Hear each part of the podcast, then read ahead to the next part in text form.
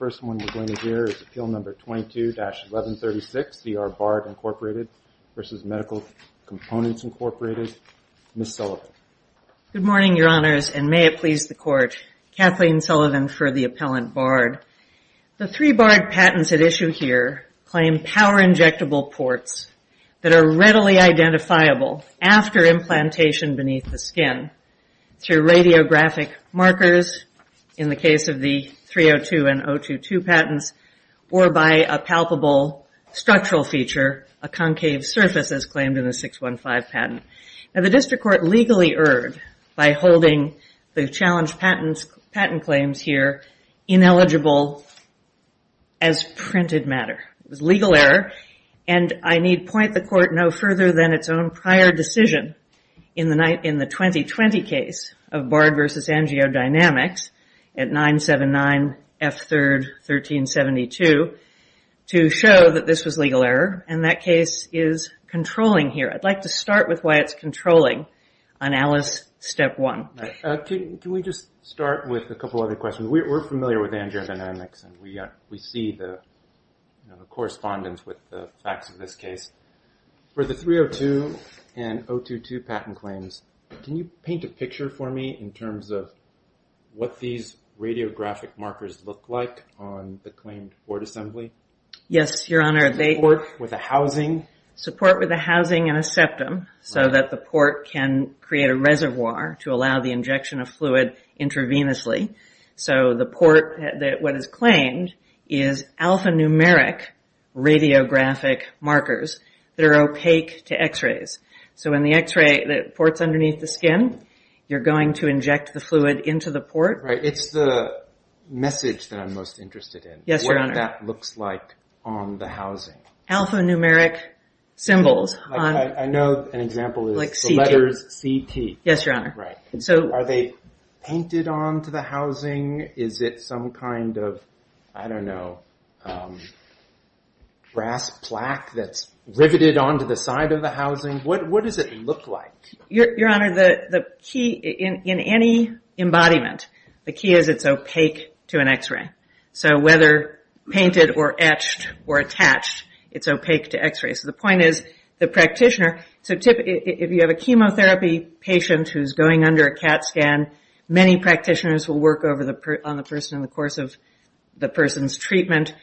Any practitioner will see CT pop up because it's opaque to the x-ray. Right, but I'm just the inherent nature of radiopaque material, I'm just trying to understand. Will it look like some kind of three-dimensional substance that's somehow attached to, embossed onto the side of the housing? Uh, it's on the bottom of the housing, Your Honor. And the the point is the CT will be visible, and it doesn't matter whether it's in two dimensions or three, because the minute the CT is observable through the x-ray, you know the port is power injectable. I'm trying to understand if this is a structural element or not. Should I be thinking of this message, alphanumeric message, as a structural element?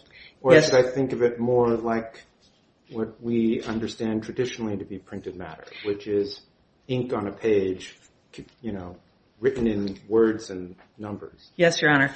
It's absolutely a structural element. We don't dispute that the message conveyed is part of the patent.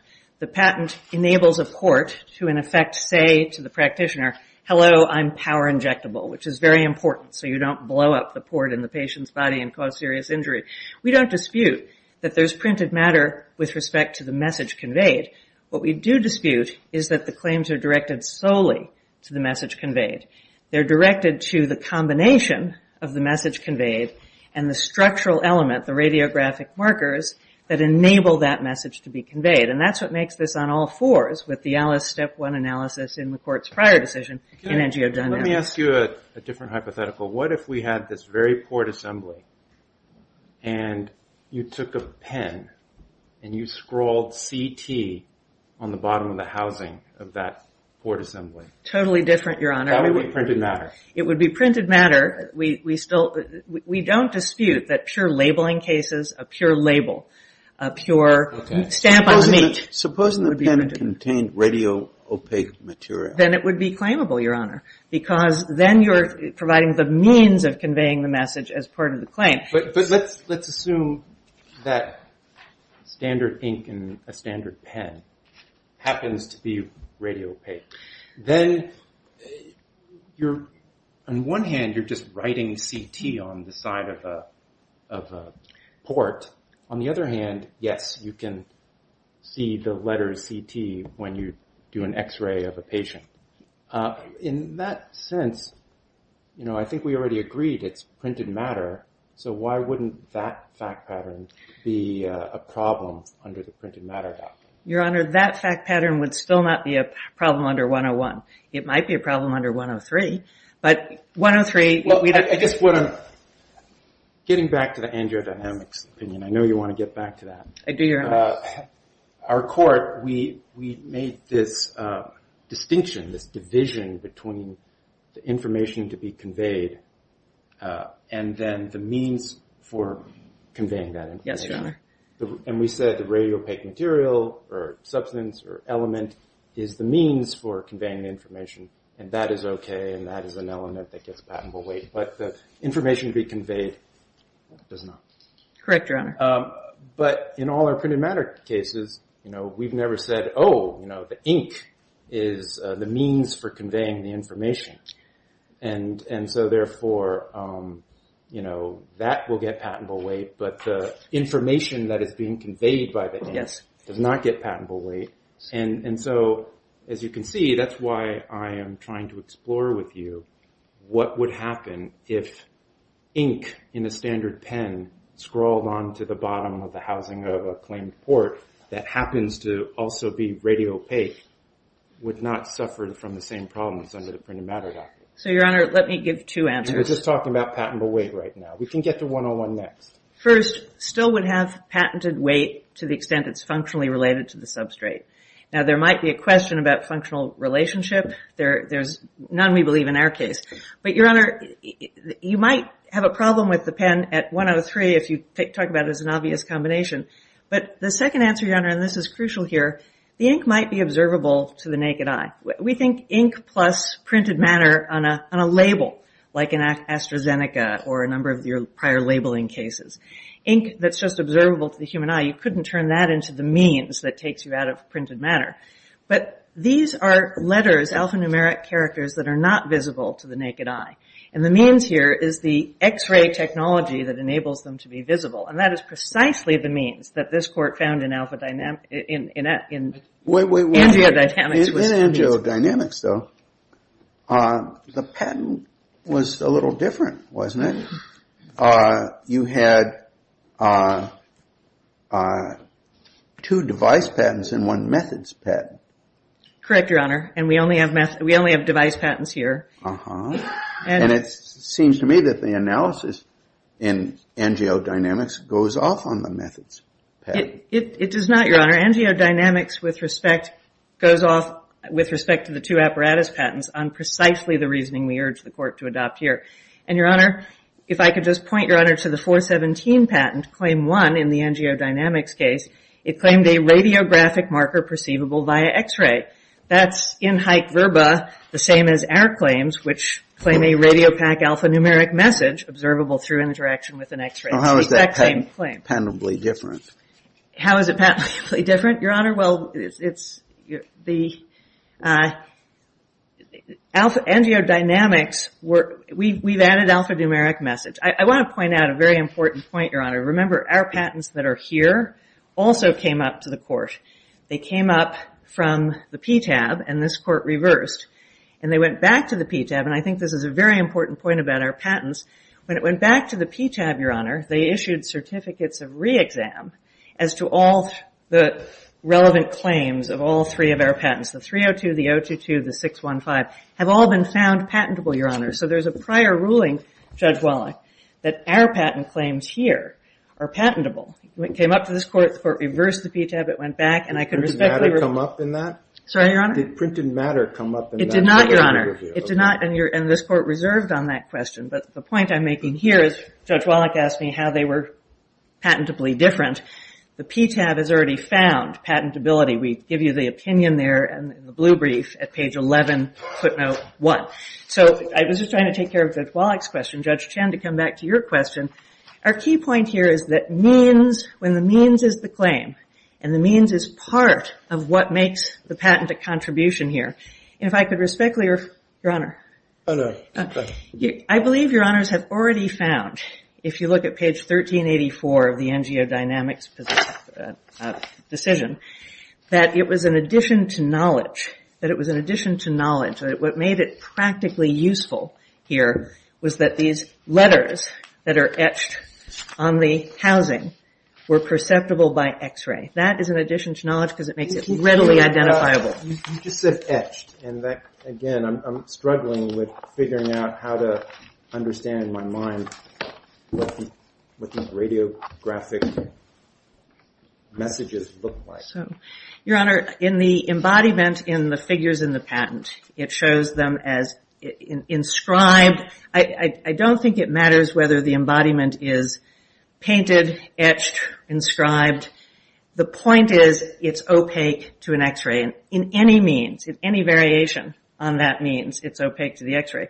But, Your Honor, if I could just point to what I was quoting from page 1384, what this court said makes the patent uh, particularly useful is that the radiographic uh, marker in the claimed invention allows the implanted device to be readily and reliably identified by X-ray as used during a CAT scan. So, Your Honor, what is the means here is is, absolutely part of what the invention is about. We think we went also at step two because that is an inventive concept. There were no power injectable ports. Let me just ask you this, and I know we're bound by angiodynamics and it looked at it under the Alice rubric, but why is the Alice rubric relevant to a printed matter case? Alice has been used to talk about abstract ideas and laws of nature and things like that. Printed matter has always been used in 102 and 103, not 101.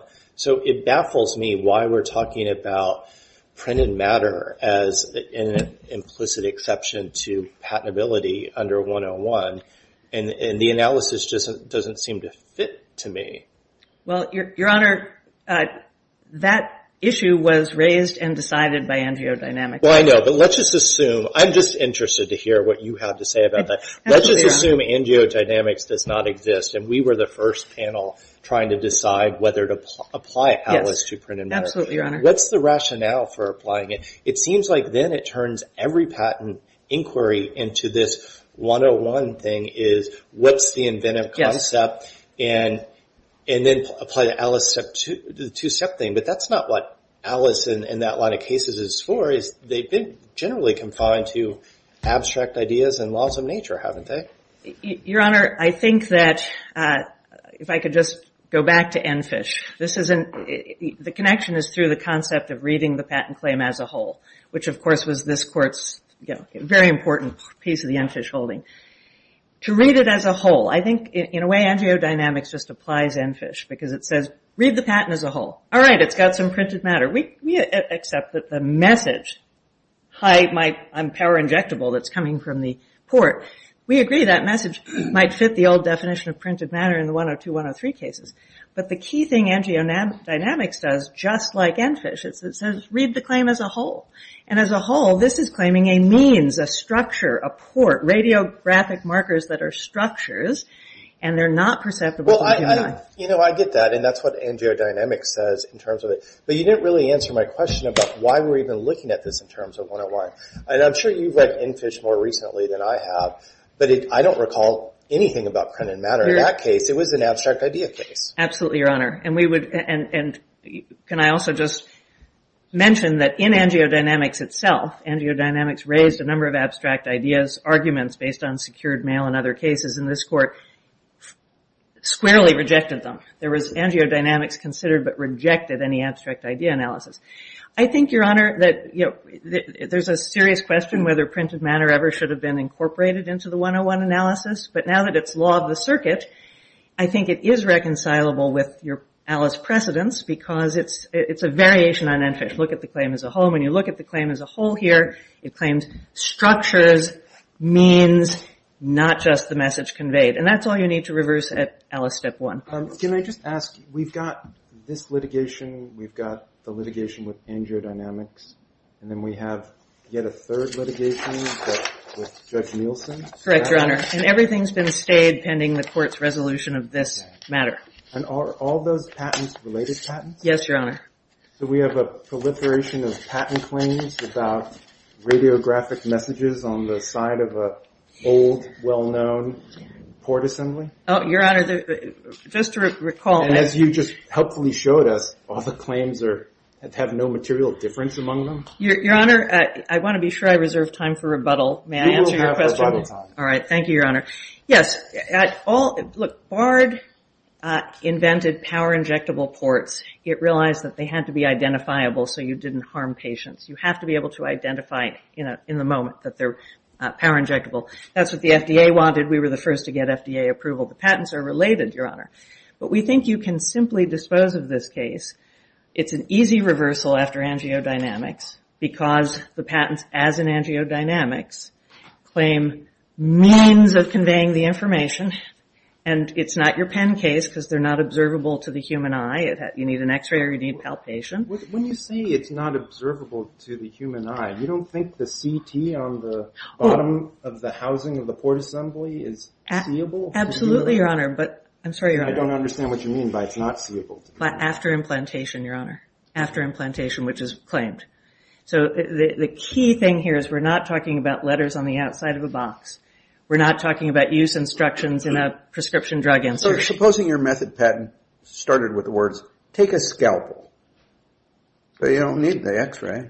Just cut it open and read what's on the bottom. Well, Your Honor, the contribution to knowledge here was to enable, you know, ports keep patients from being turned into human pin cushions when they go through multiple injections. Mm-hmm. Anyone with, who knows people who have gone through chemotherapy knows that. And this enables the subcutaneously inserted port that protects the patient to be reliably identified as power-injectable. That is capable of withstanding injections at a high rate of flow, mechanically assisted, that won't shatter the port and harm the patient.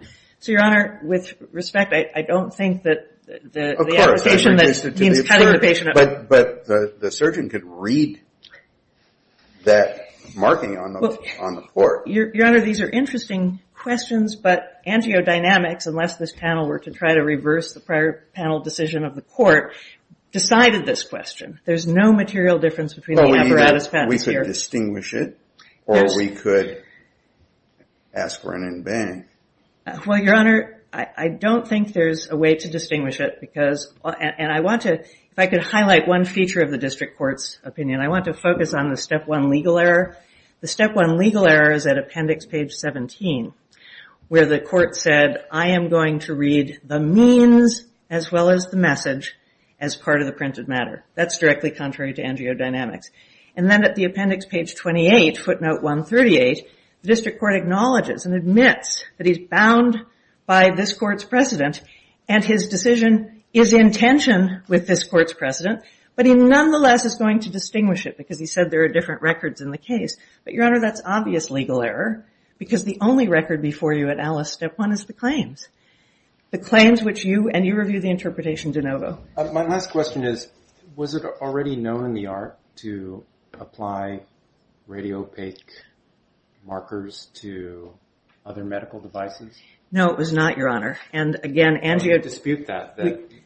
So, Bard was the first one? Oh, I'm sorry, Your Honor. No, no. I'm talking about any medical device. Absolutely it was known. I'm sorry, Your Honor. It was known in the art with respect to other uh, radiographic markers on other medical devices. Yes.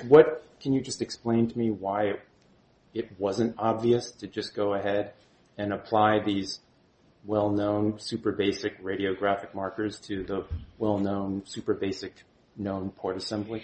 Well, Your Honor, first, obviousness is down the line. We haven't done 102 and 103 yet. I'm just looking oh for an answer because it occurred to me. Here's why, Your Honor.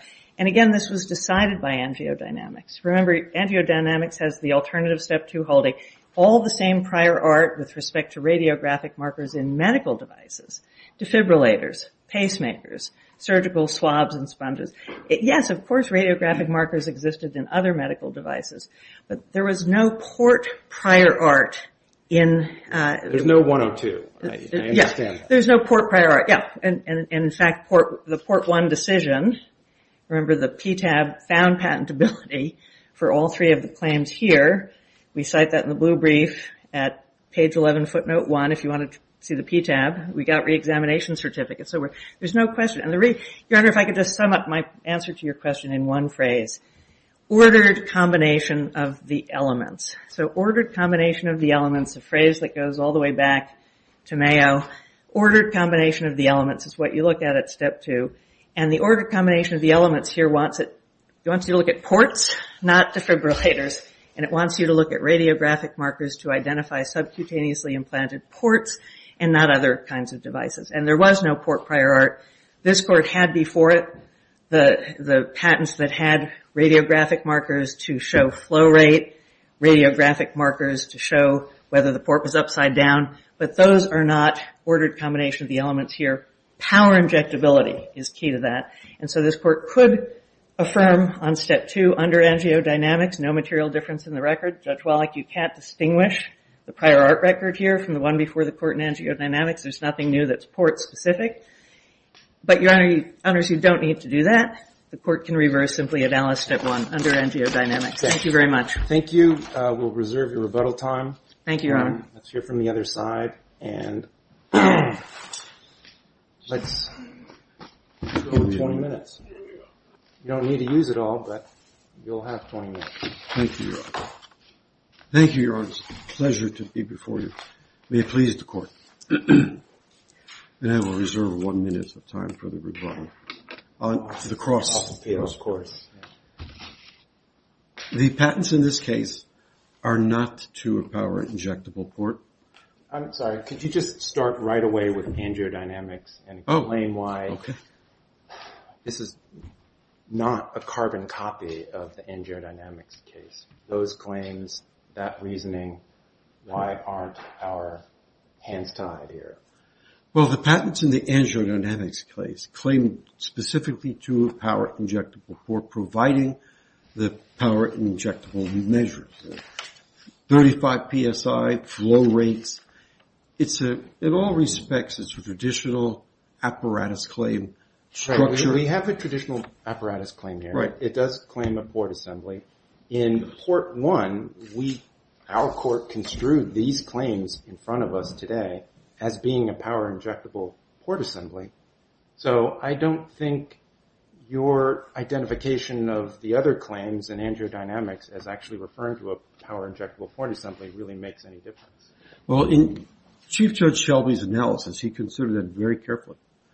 And it clearly is directed to a power injectable port functionality.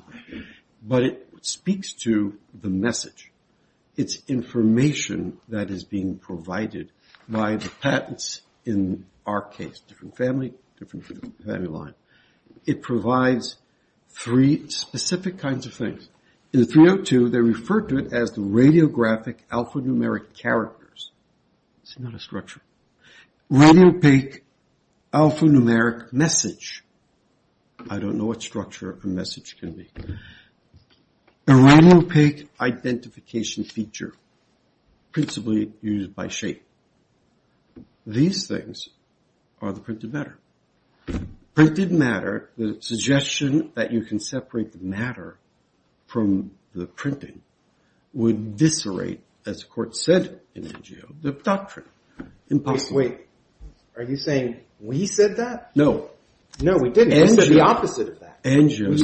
This court in angiodynamics said there's a distinction between the information to be conveyed by these radiographic alphanumeric messages and the means by which uh, you convey the information. And here, in angiodynamics, just take it as a given that we held that that was sufficient to be directed to something that is not an abstract idea, that is not printed matter.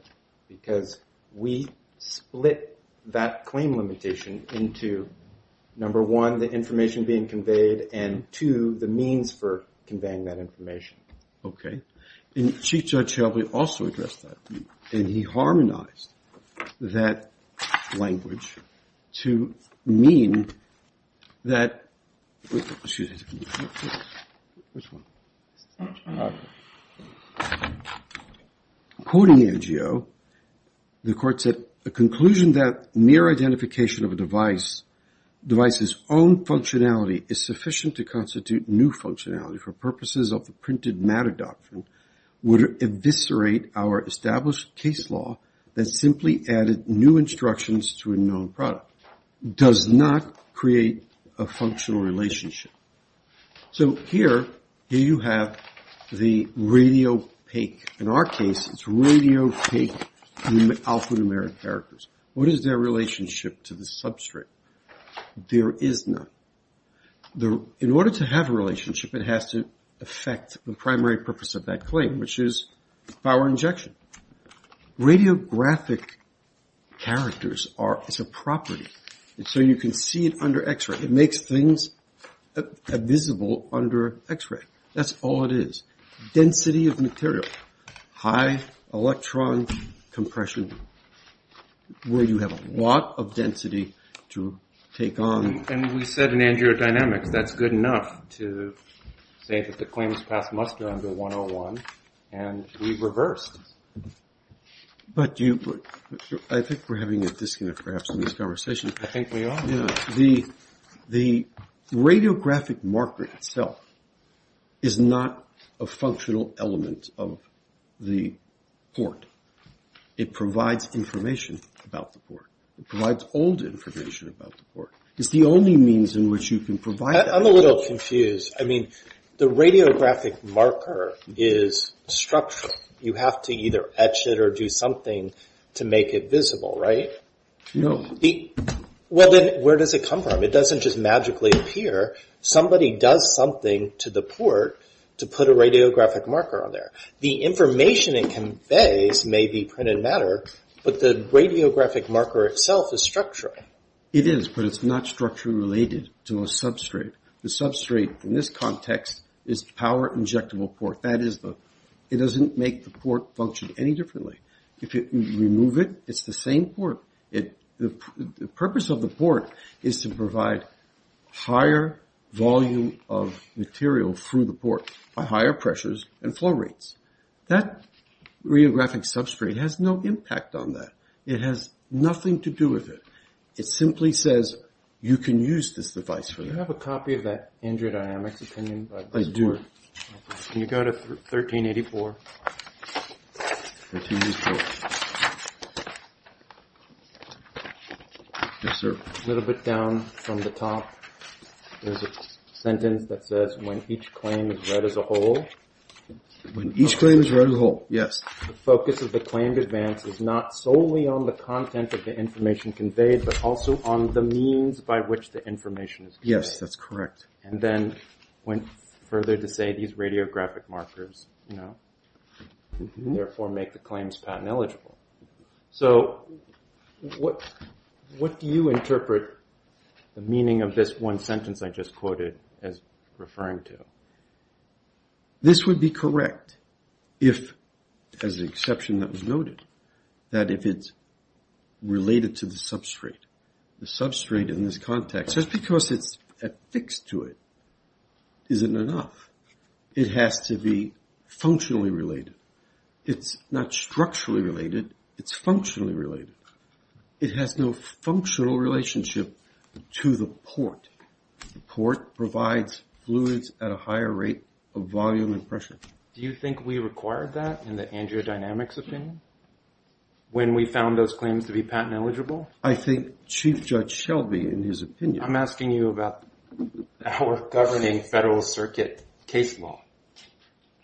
I think the case law, it has to be read in the context of all of your prior decisions. And in your prior decisions, you said... Angiodynamics is pretty much the closest, most relevant case to mm-hmm. the present case. Would you not agree? I would, but I would say it does not reverse the other cases. It can't.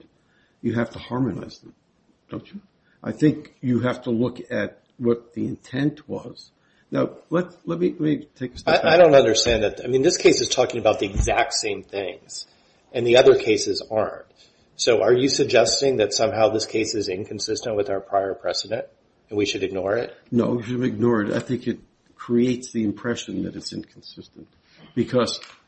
I mean, uh, frankly, I think the whole analytical framework in angiodynamics is nuts, using this printed matter doctrine in an Alice inquiry. I don't understand how we got there. Printed matter has always been in 102, 103 cases. So if you think this case is wrong, then I would just disregard it altogether. But clearly, we're bound by this. And this is talking about port assemblies. I don't know where we're talking about anything else, when this is the case that's on point and is binding, and it clearly found these kind of structures patent eligible. I don't get where you're saying that the the radio, whatever it is, has to be part of the substrate. Where in our case law does it say that, particularly in this angio case? Well, as was stated, in the printed matter doctrine, if the printed matter is the only thing that remains to support patentability, it's ineligible under that basis. Yeah, that's what we said in this case. Most of the time, maybe there's another straight case out there on that. Almost all the times I've seen printed matter, it hasn't had anything to do with eligibility. It's had to do with either anticipation or obviousness. And you can't distinguish a prior reference by just adding an instruction manual. Yes. You know, right? That doesn't get you out of anticipation by saying, oh, here's an instruction manual on how to use the patented bike. You don't get it. Right. I understand that. May I address your point Um, on the printed matter doctrine and why it is why it was said to be under 101? The Alice doctrine says that if you find that the call the claimed advance, if you will, is an abstract idea, it is within the confines of Alice. And I think what happened is they found that the printed matter itself is an abstract, provides information. And because oh, I understand that's why they did it. It just seems bizarre to me because we never use printed matter that way. But we're stuck with it. But you're stuck with it too. You know, you don't get to read it a different way based on all these other old printed matter cases that were used for a different purpose. And so what they looked at in Angiomax that we're talking about is the whole thing and said, this is directed to a port with all these different features. And that's enough to make it patent eligible, even if a small portion of it, the printed matter, is ineligible. Why isn't this case on all fours with that? Well, printed matter itself, it is printed matter. The printed matter in this case is visible. The claims here aren't just to the printed matter, though. Every single one of them is to a port assembly, aren't they? No. In this instance, in our case specifically, these claims, we should look at a claim, is directed to information from the claim. Looking at claim one from this patent. Claim one from which patent? I'm sorry. No, okay, so you're going to read this oh one. The oh claim itself says it's to a port assembly. Yes. What you're saying is that the claimed advance here mm-hmm. is information. Yes. But that's the same thing that was in Angiomax. And we said you can't just look at the claimed advance. You have to look at the thing as an order combination under Alice, and it's to a port assembly. So it's eligible. When you look at the claim as a whole, everything in that claim is known in prior art. So that makes it obvious. It doesn't make it ineligible. In Angio, it said that if the advance, you look at the claimed advance. What is that claimed advance? The claimed advance is the provision of information by this element that is not related to the substrate. It's not related to the port assembly. It's related to the provision of information. It's providing the the rate of opaque material has nothing to do with the port. You take it out, it runs the same. You put it back, it runs the same. It's not structurally related to the substrate. substrate. Wasn't that true in the prior decision? Which prior? We're talking about angiodynamics. Yes, that's why they said the printed matter doctrine. But yet we still held it eligible. This is what I don't understand, is it's the exact same stuff. Can you walk us through why the angiodynamics claim is patent eligible, but these claims are somehow different from those claims and therefore ineligible? Okay. In the I'll just let you know right now, I don't see any difference. Okay. In the case of the, in the angiodynamics case, the call of the claim, the claim focuses on the power injectable port, which, by the way, has been in existence for a very long time. It wasn't invented by Bard.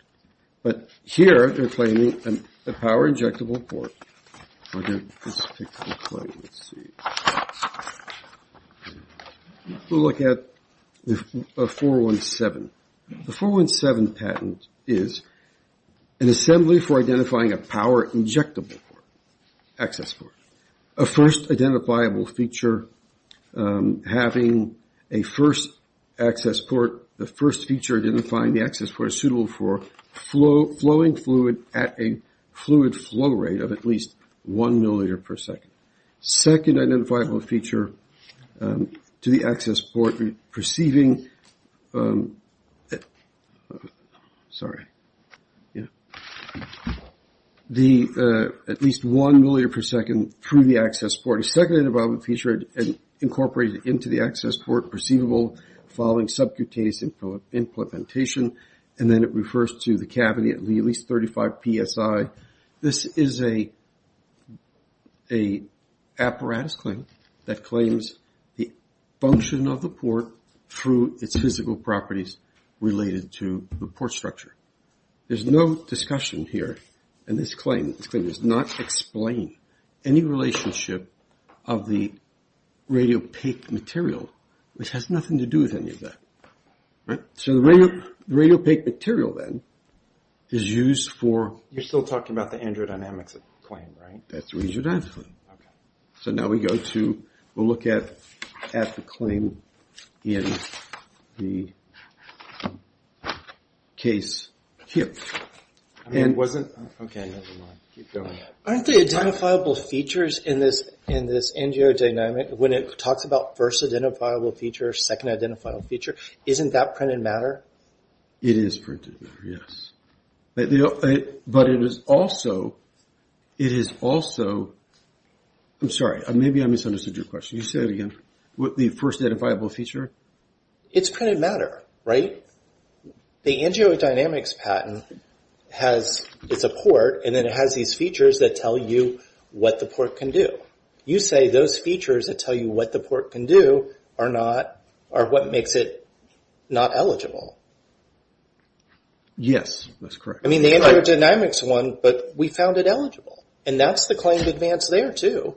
I mean, it's the same thing. It's a vascular access port, which you say, I mean, everybody agrees is nobody's, none of you have invented that.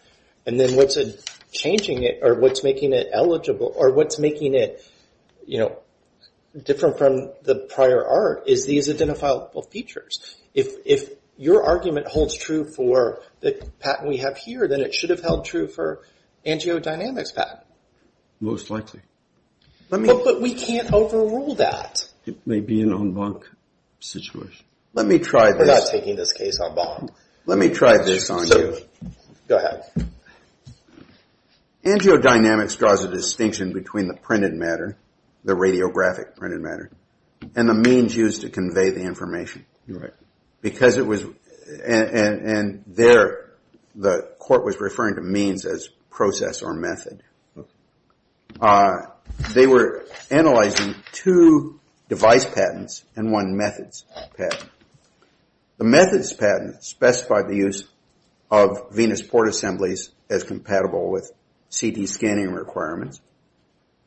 And the court's description of means, quoting that, refers to its finding that the claimed invention, now I'm quoting, makes the claimed port particularly useful for the purpose of CT scanning because the marker allows the implanted device to be readily and reliably identified via X-ray as used during CT imaging. This doesn't mean that means means the material materiality of the radiographic marker material itself, but rather the process through which it's used and useful in the context of a methods patent. But there's no methods patent at issue here. I think that's your distinction if there is one. Well, certainly the 639 patent is what you're referring to. And Certainly there's a distinction between the method patent and the apparatus. We have in our case here, in the MedComp case, apparatus claims. And addressing those apparatus claims, you you have to take it in the context of all of your precedents. And I would agree with you that the latest case, the Angio case, creates what seems to be a conflict with the traditional use of the existing understandable... I don't understand why we're here, frankly. I don't understand why this isn't a question of obviousness about whether the printed matter doctrine, which is some of these claims seem to be contained printed matter, mm-hmm. whether that, once excluded, makes these claims obvious or not. Because Do you have a 103 challenge? Yes, we do, sir.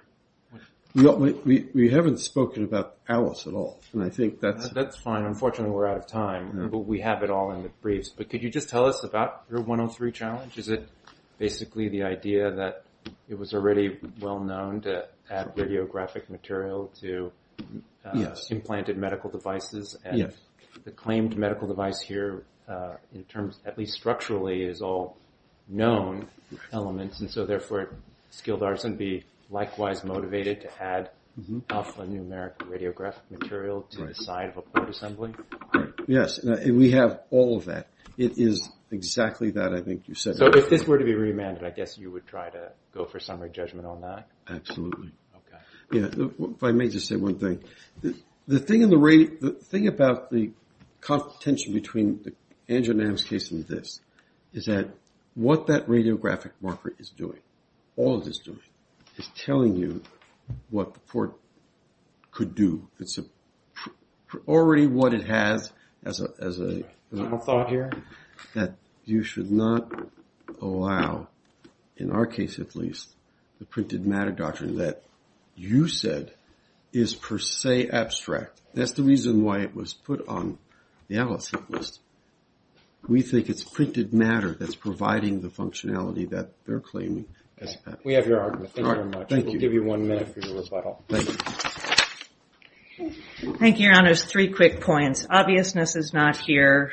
MedComp did not move for summary judgment on obviousness. Do you have... I think you're going to say no, but I could not follow at all the distinctions between those patent claims we looked at in our prior case and the ones you have here. They're a little bit more detailed about the information that's being conveyed, but isn't it the same information? It's exactly the same information, and it's exactly the same means.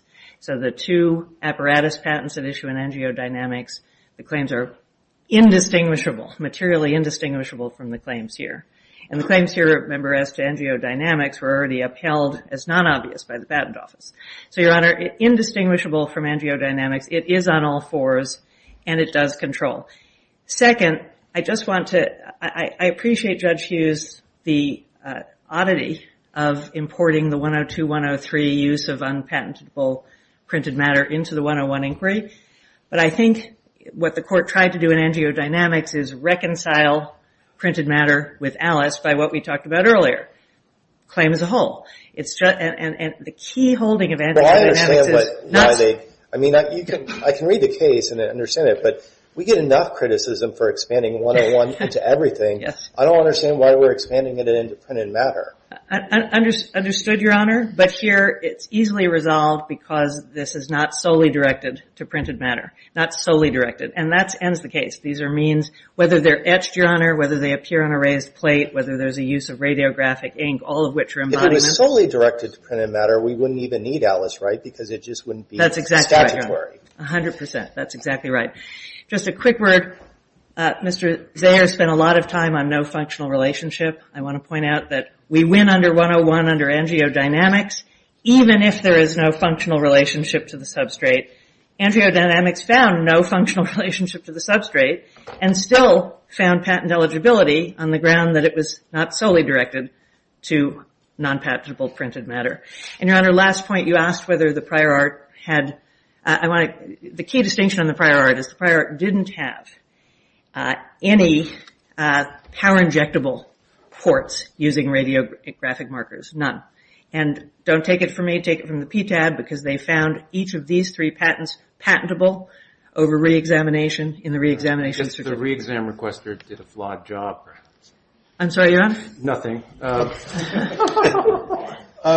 The cross appeal, he's going to get up and... Yes, Your Honor. The uh, judge said law of the case, so it wouldn't really be that objectionable if we were to reverse in your favor on the appeal to likewise, at a minimum, vacate and remand on the cross appeal, given that there really wasn't any independent reasoning on the on the other side's patents. That's correct, Your Honor. We we think you could affirm for... Uh, uh, affirm? Sorry, we think you we think they forfeited their argument, and you could affirm, but we would also accept that you should vacate and remand for instructions to use the proper reasoning, because the reasoning was identical. Okay, thank you. Thank you, Your Honor. Just on the cross appeal. Yes. On that last point, um, we think it's more than reasonable that if patents covering the same things are eligible, they're all eligible.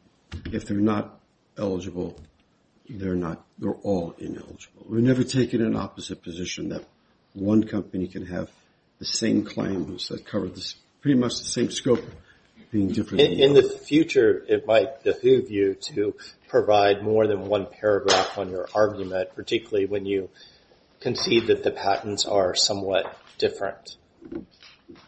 Right? I mean, one paragraph doesn't really tell us why you think you should win your cross appeal very much. In certain circumstances, if you don't give us an argument, we find it forfeited. I see. I see. Would you say that your claims in your patent are really overlapping subject matter with the claims in Bard's patents? Well, they claim to a port with a radiographic identifiable markers. Right. They're both claiming the same thing. Fairly much so. Seems like PTO should have provoked an interference here. Well, there was an interference. However... There was an interference. There was an interference. There was a priority contest. Yes, there was a priority contest. You're a first to invent patent and they're a first to invent patent? There was. So there was that. But the... And then the PTO shot both patents out the door? Well, I honestly can't recall. Never mind. It's okay. We have your arguments on the cross appeal. Thank you very much. Thank you. Case is submitted.